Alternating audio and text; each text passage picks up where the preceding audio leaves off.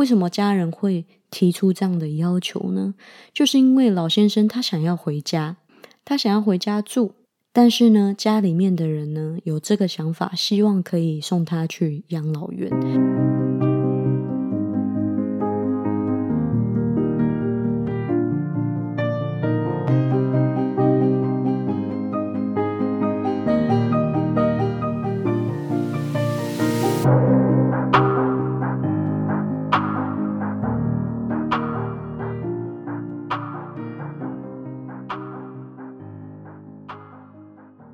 Hello，大家好，我是阿居，欢迎你回到这一集的阿居的学医学新笔记。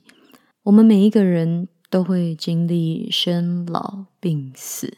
生的时候，我想我们已经不记得了，记得的只有我们的家人，我们的妈妈绝对记得非常清楚我们出生的那一天，但是我们自己是不记得的。死了的人呢，也没有办法告诉我们死了以后是什么样的世界，死了以后又是什么样的感觉。但是生老病死中间的这个病，生老病死中间的这个老，我们绝对是在有限的生命里面可以深刻的感受到的。我看了一下后台的资讯呢，我的听众群呢。大部分啊，有很大一部分的比例呢，是在二十五岁以后、三十五岁以下的这个十年的青年、青壮年时期的这个时期，所以绝大部分的听众呢，都非常的年轻，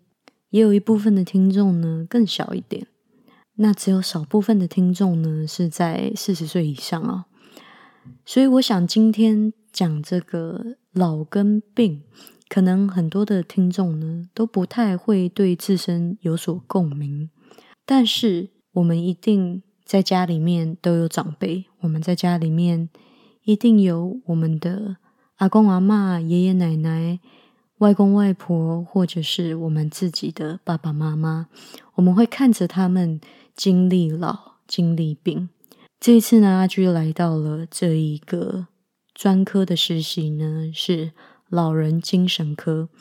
其实我选择的这个实习是一般精神科，就是叫做 adult psychiatry，也就是成人的精神科，并不只是专对老人。但是因为我的这一位老师呢，他是老年精神科的医师哦，geriatric psychiatrist。所以呢，当我在跟他一起工作的时候，身为四年级的学生，他都会把他的那一些老年人的病人呢，给我去处理，给我去看哦。呃，可能是因为老年人的呃情况比较复杂一点，通常呢，呃，除了精神相关的需求以外呢，他们都是在医院里面呃住院的病人。会在医院里面住院，就代表他们的身体有一些问题，所以需要住院。那在住院的这段时间呢，他们刚好也需要精神科的照会，所以呢，就会请我们的老师去看他。这样子的服务呢，我们在医院称为 consult liaison，也就是说，这个病人呢，在医院里面，他不是直接 under 我们的 care 的，他不是直接是我们，我们不是他最直接的主治大夫，这样子的意思。而是帮助这个主治大夫来回答一些他可能在医院所需要的精神相关的方面的问题。那我这一次这个精神科的实习呢，就跟到了这一位啊 geriatric psychiatrist。其实呢，他也是我去年精神科实习的老师，所以我连续两年都跟他一起工作，那就非常的熟悉他工作的模式。所以也是还不错啦。那去年我就知道他是 geriatric psychiatrist，他是次专科，他是老年精神科的次专科。但是三年级的学生，他一般都不会让他们去看他的那些老年人的病人哦。三年级的学生，他都是让他们去看成年人。今年四年级了嘛？去年三年级我没有看他的老年人的病人，今年呢，他就给了我所有他。老年人的这些病人哦，我在这边讲的老年人呢，在我们的医院大概是六十五岁以上。在六十五岁以上的病人呢，如果他们在住院的时候需要精神科的照会的话，那就会找我们老师的这个团队。我在上一集有提到，呃，今年呢，我选的三个主要的选修，其中呢就是加医科，再来精神科，还有小儿科。选修的这些实习科目呢，我们在这一集走到了精神科。为什么会选精神科？我觉得可以趁这一集的机会跟大家好好的分享一下。去年我在做精神科实习的时候，我就觉得非常的喜欢。如果你是我第一季就有在听的观众的话，你就会发现，在我 podcast 刚刚开始的时候，我最先讲的科目呢就是精神科，因为当时。我才刚刚开始实习，刚刚开始进医院，是一个小菜鸟来着。然后第一个实习的科系就是精神科，当时什么都不知道。然后在我什么都不知道、什么都不会，从零开始学的那个时候，我发现自己是很 enjoy 精神科的。只能说那一个月下来，I had a really good time。为什么我会？Enjoy 精神科呢？为什么我会觉得嗯，我是对精神科有兴趣的呢？我觉得有几个重点哦。第一个，在精神科召会病人的时候，你会听到非常非常多的故事。精神科最有趣的地方，就是你要在病人的故事中找到你的诊断，找到这个人他的精神病所形成的这些脉络。你必须要对人有强大的好奇心，你也必须要有耐心去聆听这些病人的故事。再来，人类的大脑真的是太神奇了，人类的想法、思想跟行为，在精神科的病人里面，我有好几次都觉得非常的 fascinating，非常的觉得说，哇，你怎么会这样想啊？或者是是什么样的原因导致你会说出这句话呢？你的大脑又是怎么样去影响你的行为？你过去的经历是怎么样塑造今天的你？我觉得这一些都是在精神科里面让我非常感兴趣的地方。很多时候在那边听病人的故事，我都觉得哇，我如果不是在精神科实习，我根本不可能接触到这些人，或者是我根本就不可能听到这些故事。所以我觉得那真的是一个很宝贵、很 privilege。的一个空间跟一个地方啊。那么很多精神科的病人呢，他们真的在生活上都是属于很失能的状态啊，非常的 disabled，被他们的精神疾病啊所困扰。所以很多的精神科的病人都是属于在社会上比较被边缘化的人，他们可能没有办法找一份正常的工作，赚一份稳定的薪水。所以他们需要非常多社会的资源跟帮助。那在这样子的角色里面呢，我会觉得自己有很大的成就感，因为我所提供的帮助呢，可以在这个病人的生活上面产生很大的影响。再来，精神科的病人的照护呢，不仅仅是来自于医师而已，他们所需要的需求呢，往往非常的。复杂哦，所以我们医院呢有社工、有营养师啊，有职能治疗师、有物理治疗师、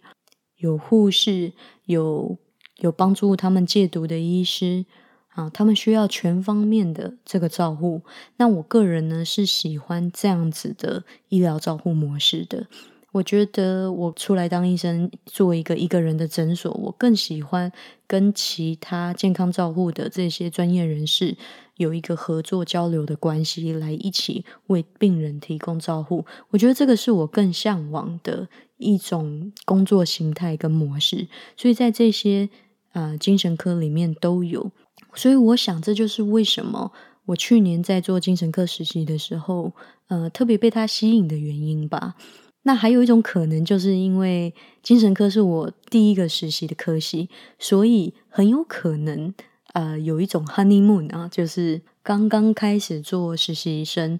刚刚开始实习医院是怎么运作啊之类的，所以可能会有一个这种甜蜜期啊，觉得诶，什么东西都很好玩，什么东西都很有趣。但不管怎么样。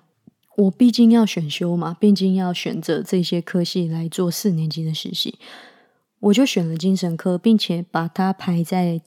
四年级比较前面的实习哦。这样子我就可以比较更早的再来确认，说我到底是不是对这个科系有兴趣。那不管怎么样哦，我另外两个选择的科系分别是加医科跟小儿科嘛。其实，在加医科跟小儿科里面呢，都有非常大的成分的精神科在里面。身为一个家庭医师，或者是身为一个小儿科医师，你必须要懂得基础的 psychiatry，基础的这些精神病症，在加医科跟小儿科里面，都常常的需要照顾有精神需求的病人。所以，就算我经历了这一年的精神科实习，觉得哎，好像没有那么真的那么有兴趣，并不是我以后想要走的工作内容的话，我从中还是可以学习到很多，所以我就选了。所以接下来的几集呢，我都会讨论跟精神科相关的这个题目哦。好的。那么这一集我们来到了老年精神科，在老年精神科里面最常见的是什么呢？最常见的病症呢，就是 dementia 啊，老人失智以及 delirium，又或者车谵妄症哦。在老人精神科里面，常常常常看这两个病症，或者是有一个病人有失智症，然后他因为某一种医疗上面的。疾病呢，来到了医院，然后在医院的时候产生了谵妄症。什么是谵妄症呢？谵妄症呢，或者是英文称 delirium，它是一种急性发作的症候群哦。通常啊，在医院里面，我们会看到他们是在一个身体机能或者是身体状态比较不稳定的时候。会产生的，通常呢，他会比如说这个病人可能会意识不清楚啊，意识降低，然后失去方向感啊，搞不清楚自己在哪里，情绪上面可能会有很大的波动，或者是产生幻觉、产生妄想，都是有可能的。有一些妄想，比如说他会觉得是不是有人在陷害他？平时都不是一个疑神疑鬼的人，突然诶，突然之间变得疑神疑鬼，觉得有人在陷害他，觉得觉得有人要来伤害他这一类型的精神病症哦，在老人精神科里面，我们常常会被询问的就是：诶，这个人是失智症还是他是谵妄症？这一次在这一科实习的时间并不长哦，只有两个礼拜。但是我们非常的忙碌，因为我老师所服务的这个医院算是蛮忙的，然后病人的平均年龄也比较高一点。那我们老年精神科呢，被召会的次数呢？比医院的老年专科，也就是 geriatric medicine，呃，属于内科部分的这个专科还要多得多。呃，一方面就是因为这个 delirium 跟 dementia 的呃病人很多，然后呢，嗯，很多老年人呢也有在吃这个情绪相关的药，所以也有很多情绪相关的精神疾病哦，在这些病人身上。老年人呢，他们的身体机能跟他们的生理状态，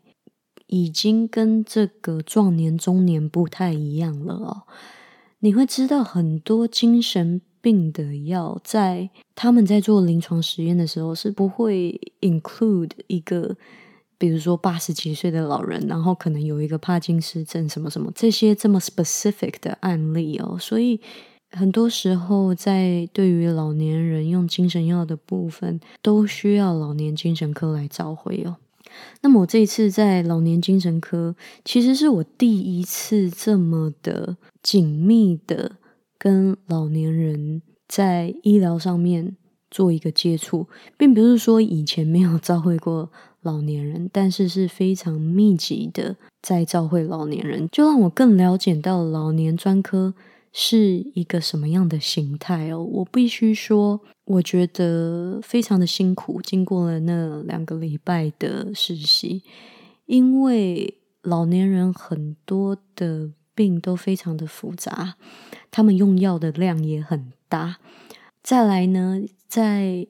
规划他们的出院的时候，他们所需要的资源也特别的多。那我在这边跟大家分享一个我觉得很为难的一个病例。那么为了保护病人的隐私呢，我接下来所提供的故事呢，已经做过修改变更，如有雷同呢，纯属巧合。我这一次在精神科遇到了一个让我印象非常深刻的病人，他是一个八十几岁的中东老爷爷哈。他的家人都来自于中东的某一个国家。那中东的这个国家的文化呢，其实跟东方文化很像，很重视家庭。在家里面呢，他都是由他们的孩子在照顾这个老先生。老先生已经八十几岁了，然后他有这个帕金斯症，已经到了蛮晚期的部分了。虽然已经到了很晚期的部分。但是他的意识还是很清楚的，只不过他的表达能力啊，他的行动都已经非常不方便了。帕金氏症呢，到了晚期以后，他的走路会、行动呢会越来越困难。老爷爷已经到了那个程度了，所以他在家里面呢，都需要推着轮椅走啊，或者是上下楼的时候，他们有那种设专门的，嗯，有点像。电扶梯吧，但是它不是手扶梯哈，不是不是一般百货公司还是捷运会看到的那种手扶梯，而是在家里面的楼梯，但是它有一个座位，然后这个座位呢，会坐上去以后，这个座位就会沿着这个家里面的楼梯呢，把它运上去。我不知道那个要怎么形容哦。总之，在家里面呢，就有一些提供他安全的设施。然后呢，他也常常的大小便失禁，然后不知道怎么的，突然呢，就在一个礼拜内，他诶拒绝推轮椅，拒绝用拐杖，他要自己走动，他拒绝包成年纸尿布，他拒绝使用那个电影让他可以上楼，他坚持要自己走路，他坚持不要用成年纸尿布，这就导致呢。家里面的人非常担心害怕，觉得他会受伤，这也导致呢，因为他大小便失禁的关系啊，常常会出现一些 accidents，比如说尿在床上啊，或者说直接搭在床上这一些情况嘛。你可以想象，这就造成家人非常的头痛，也非常的担心他到底怎么了？为什么突然他的行为改变了这么多呢？之前都好好的，怎么突然就说要自己走路？怎么突然就说他要出去走？不然原本啊都是家人带他出去走，怎么可能呢？对不对？大家都会担心他的安全呐，所以家人呢就把他带到医院，觉得。一定有 something wrong，一定是什么东西出了问题了，他才会在行为上面有这么大的改变。当我听到这个故事的时候，我有一个想法，我不知道你们有没有这个想法，就是我想象的是一个八十几岁的老先生，他已经活了那么那么久了，在他生命的最后，他被这一个病给困住了——帕金氏症。他的行动没有办法像以前那么的活跃，他没有办法自理，他连洗澡都需要家人的帮忙，他失去了好多好多。然后在突然有这么一天，他可能决定：哎呀，不管了，我就是要靠我自己走一次，我就是要不要再困在这个家里面走出去，我就是要自己尝试吃饭，自己走路。我感觉到一种倔强在里面，这是我听到这个故事的第一个感想。我的当时的这个 senior 的，也就是比较资深的住院医师呢，他所做的 assessment 跟判断呢，是可能是情绪 mood disorder 情绪的问题，或者是张望哦 delirium，而导致他这个突发性的行为上面的改变。重点是，当这个老先生住院以后，他的情况慢慢的好转。我们在跟他对话的时候，我们清楚的知道他的意识是很清楚的，他并没有因为他的帕金失症而有任何失智上面的问题。所以，当我们要让他情况好转以后，他可以出院了，他的家人呢却提出了一个要求。我觉得这要求让我们精神科这边非常的为难。他希望我们精神科呢可以做一个 capacity assessment，也就是说，这个老人家他是否有那个 capacity，他是否有那个能力可以为他自己做决定？为什么家人会提出这样的要求呢？就是因为老先生他想要回家，他想要回家住。但是呢，家里面的人呢有这个想法，希望可以送他去养老院。尤其是经过这一段时间，他的行为上的突然的改变哦，让他的家人呢觉得非常的困扰。呃，担心他在家里面呢会受伤，担心他会跌倒，担心呢他又会大小便的失禁，担心呢他会坚持要自己爬楼梯等等点点的，觉得呢。对于这个老先生，最好的方法呢，还是让他去养老院，有专门的看护，可以二十四小时的看着这个老先生。可是老先生的意志是非常清楚的，我们不能说他失智啊。他如果今天想回家，对于我们精神科来说，我们不能说他的意志意识有问题，他是失智的状态，所以他没办法为自己做决定。他在我们的判断内，他是可以为自己做决定的。可是另一方面呢，我们也非常清楚的知道他的家人真正想要的是什么。可是呢，又不好自己亲自跟这个老先生沟通，所以要透过。第三方，也就是我们医疗人员来做这样沟通。我觉得在老年专科这样子的问题应该很常见哦。所以这两个礼拜，我觉得做的让我心蛮累的，因为我遇到好几个 case 都是很类似的故事。在要放老人出院的时候，总是讨论着啊，应该要让他。待在家里，还是去一个什么样的疗养院或者是照顾院？但是没有一个老人家是发自内心很开心、很愿意的去 long term care home，也就是长期照护中心哦。在加拿大呢，面对老人家慢慢失去生活机能的状况呢，有几个选择。第一个是待在家里。但是呢，有这个来访家里的这种资源呢，比如说可能会有人来帮他买菜，可能会有人来帮他打扫家里，可能会有人很时常的看着他啊，来拜访他这一类的叫做 home support。再来呢，再上一层呢，就叫 assisted living，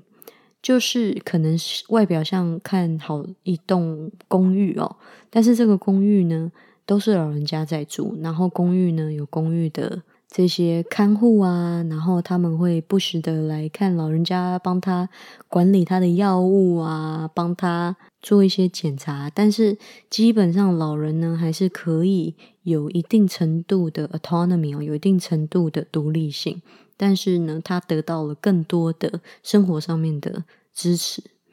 但他最主要的目的呢，还是。维持老人的独立性，再来呢，再上一层可能就是 long term care home 了，也就是长期的照护中心，它就是一个二十四小时七天的这样子的照护哦。其实就比较比较像医院一点，失去了一点点真正家的感觉，对于很多老年人来说，所以常常在老年专科的时候，在要。放病人出院的时候，都会遇到这样子的纠结哦，就是 到底要把老人安置在哪个地方呢？因为他们通常都会是因为某一些突发事件才会来到医院嘛，就会让我们去想，当他回到他原本的居住所的时候，这些事情是不是有可能再度发生？那我们是不是应该给这些老人家一些多出来的资源？绝对是非常需要其他的照护专业人员来照会这些老人家，像职能治疗师、物理治疗师、社工等等的，一起来规划这个老人家他出院的计划。为什么我在这个过程中会觉得心累呢？其实我自己也做了很多反思哦，因为我觉得可能是因为看到这些老人家，他们不管他是回家还是去长期的照护院，他都不是一个很开心的结果吧。我在想，所以会让我觉得，嗯，给我个人的感受是。觉得我们好像能为这些人做的就只有这么多而已，而且这个结果呢，也不是一个很很完善的结果啦。像刚刚我提到的这位八十几岁的帕金斯症的这位病人，今天不管他是回家还是去 long term care，他回家会为家人造成很大的负担。家人呢这么多年照顾他，我相信也非常累了。去 long term care 呢，也不是他。愿意的，他是想要回家的，所以好像两边都不是一个很开心，或者是让我觉得很安心的一个结果。这样，然后遇到每一个 case，几乎都是这样子类似的故事，一个再一个，日复一日。两个礼拜下来，我觉得啊，好累哦。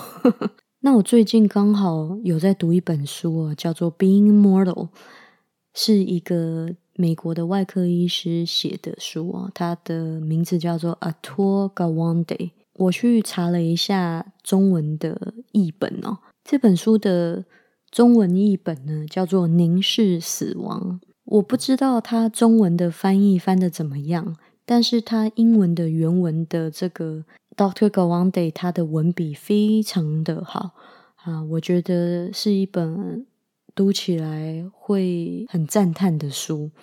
那我还没有读完这本书，但是收发我非常的 enjoy 哦。他这本书呢，就刚刚好提到一个人在老、在衰老、在生病的这个过程。我们每一个人都会经历生老病死，我们每一个人都会变老，每一个人我们都会在生命的尾端，慢慢的一点一点失去我们身体的技能。Dr. Gawande 在他的这个书里面，他提到他自己的爷爷哦，他是印度人，然后在印度的家庭里面呢，他们时常就是非常大的一个家庭。他说他的爷爷在八九十岁的时候，还骑着马要去看他的农场。那家里面的人呢，就是日复一日的照顾他，并且。依照他的意志，让他去做他想做的事情，即便他的身体已经不方便了，他去骑马可能非常危险，但是老爷爷坚持还是让他去做。但是呢，他有提到一个故事，是说对比他的爷他自己在印度的爷爷，他所见过的例子，一个女孩子，她的爸爸呢也是一样，面对衰老的过程。一开始他都很坚持要让爸爸待在家里面，他花了很大的力气来照顾他的爸爸，自己呢也是要上班，也是要照顾小孩，也有家庭。在这样子的过程中，他终于有一天没办法再承担这个照顾的工作了，因为他发现他已经睡不好，他发现他的精神压力越来越大，他没有办法。在他的能力范围内，再让他的父亲很安全的住在家里，因为随着他父亲的退化，在家里面容易跌倒，随着他父亲的失职，有的时候忘记关火这一类的事情开始发生。他觉得父亲住在家里面已经不安全了，那但是他又没有那个能力，二十四小时七天的待在他的父亲旁边，所以他必须要把他的父亲放到。某一个可以这样子提供他这样子照护的地方，他用这两个故事做了一个对比哦，这种两种观点，他另外还讲了很多种不同的文化在面对衰老状况的时候，我们是怎么反应，是怎么处理的。其实衰老是一个很自然的过程，可是我们现今社会把它当成了一个医疗问题。当我们不知道怎么样去面对这个衰老过程的时候，我们就把我们自己、把我们家里面的长辈丢给医生、丢给护士，总觉得医生跟护士呢可以为这个衰老的过程做一些什么。我们现在呢，把这个老化的过程变成一种制度，变成一种体制化。这个呢是 Doctor Gawande 在他的书中提到的一个论点哦。现在我们在面对 long-term care 的时候，在面对这些养老院的时候，我们最大的 priority，我们最大的重视的点是老人家的安全。可是老人他们真的想要自己安全吗？他们真的想要牺牲自己的自由、自己的灵魂活着的意义？来换取他生命的延长，跟换取他生命的安全性吗？这是一个值得思考的问题。就像我遇到的这个中东老爷爷，或许他真的是谵妄症发作，或许，但也有另外一种可能，是他想要在生命的尾端拿回一点自己身体的自主权，拿回自己一点点生活的感觉，而不是只剩下。生存，Dr. g a w a n d 在他的书里面啊，也提到了一个故事。在美国有一位老人家，他在当时的媒体呢，掀起了一大番的讨论。这个人叫做 Harry Truman，当时呢是大概一九八零年代左右。那他居住在 Mount Saint Helens 附近，呃，中文应该是说圣海伦山那边有火山哦。那那个时候呢，专家都预测到啊，这个火山快要爆发了，所以呢，紧急的在撤离这附近的居民。只有这个 Harry Truman 呢，这个老先生当时已经八十几岁了，他在这个山边呢有一个小旅馆，然后自己在经营。当时政府发布这个撤离令的时候，他就非常的反对，他就是不要走。他死呢都要守着他经营的这个小旅馆。他说他已经在这边住了大半辈子了，他就是不要走，他宁可跟着这个小旅馆，他就是不要走，因为这个是他的家，这个是他所熟悉的地方，非常的坚持。一直到火山要爆发的前一天，还有人劝他离开，他还是不离开。最后呢，很不幸的，火山爆发了。他跟着这个爆发的岩浆呢一起消散了。当时他的旅馆还有好像十六只猫。后来这个故事呢就越传越多，然后他他甚至被当成一个地区的英雄这样子的被传颂着。你说他是傻，还是他知道自己真正要的是什么？还是他很顽固？还是他很自以为是呢？我不知道，但是我在想。当我们在面对老人家的时候，当我们理所当然的认为他的安全、他的存活比什么样其他生命的品质都还要重要的时候，我们真的应该停下来问一问眼前的这位老先生、老太太，他真正想要的是什么？说不定他宁可死在岩浆里，也要住在他那个。最舒适的地方，也要守着他花了很多心血经营的一个地方。也许这位中东的老爷爷宁可冒着可能摔倒的风险，也要自个儿出去走一走，让他去感受活着的感觉，而不是被困在某一个地方，虽然活着却没有感觉。对于老人专科这方面的涉略，我是非常浅薄的。我相信应该已经有非常多人针对这些问题在做讨论。很多的 long-term care，很多的 assisted living，还有在老人专科工作的人员，都清楚的知道这一点。我在想，我们在这里可以稍微反思一下，我们是不是有的时候太把。别人一定是以自己的生存跟安全为优先考量，当的太理所当然了呢？也许到了那个年纪，他重视的不一定再是自己生命的长度了，而是在他剩下来的生命中，他要活出什么样的，还能活出什么样的高度，还能活出什么样的品质？是不是我们对于死亡的恐惧？让我们可以不惜一切代价的，在生命的最后牺牲所有生活的品质，来达到延长生命的目的呢？这是老人精神科带给我的一些反思，与你分享。这个礼拜我们就分享到这边，我们下次见，拜拜。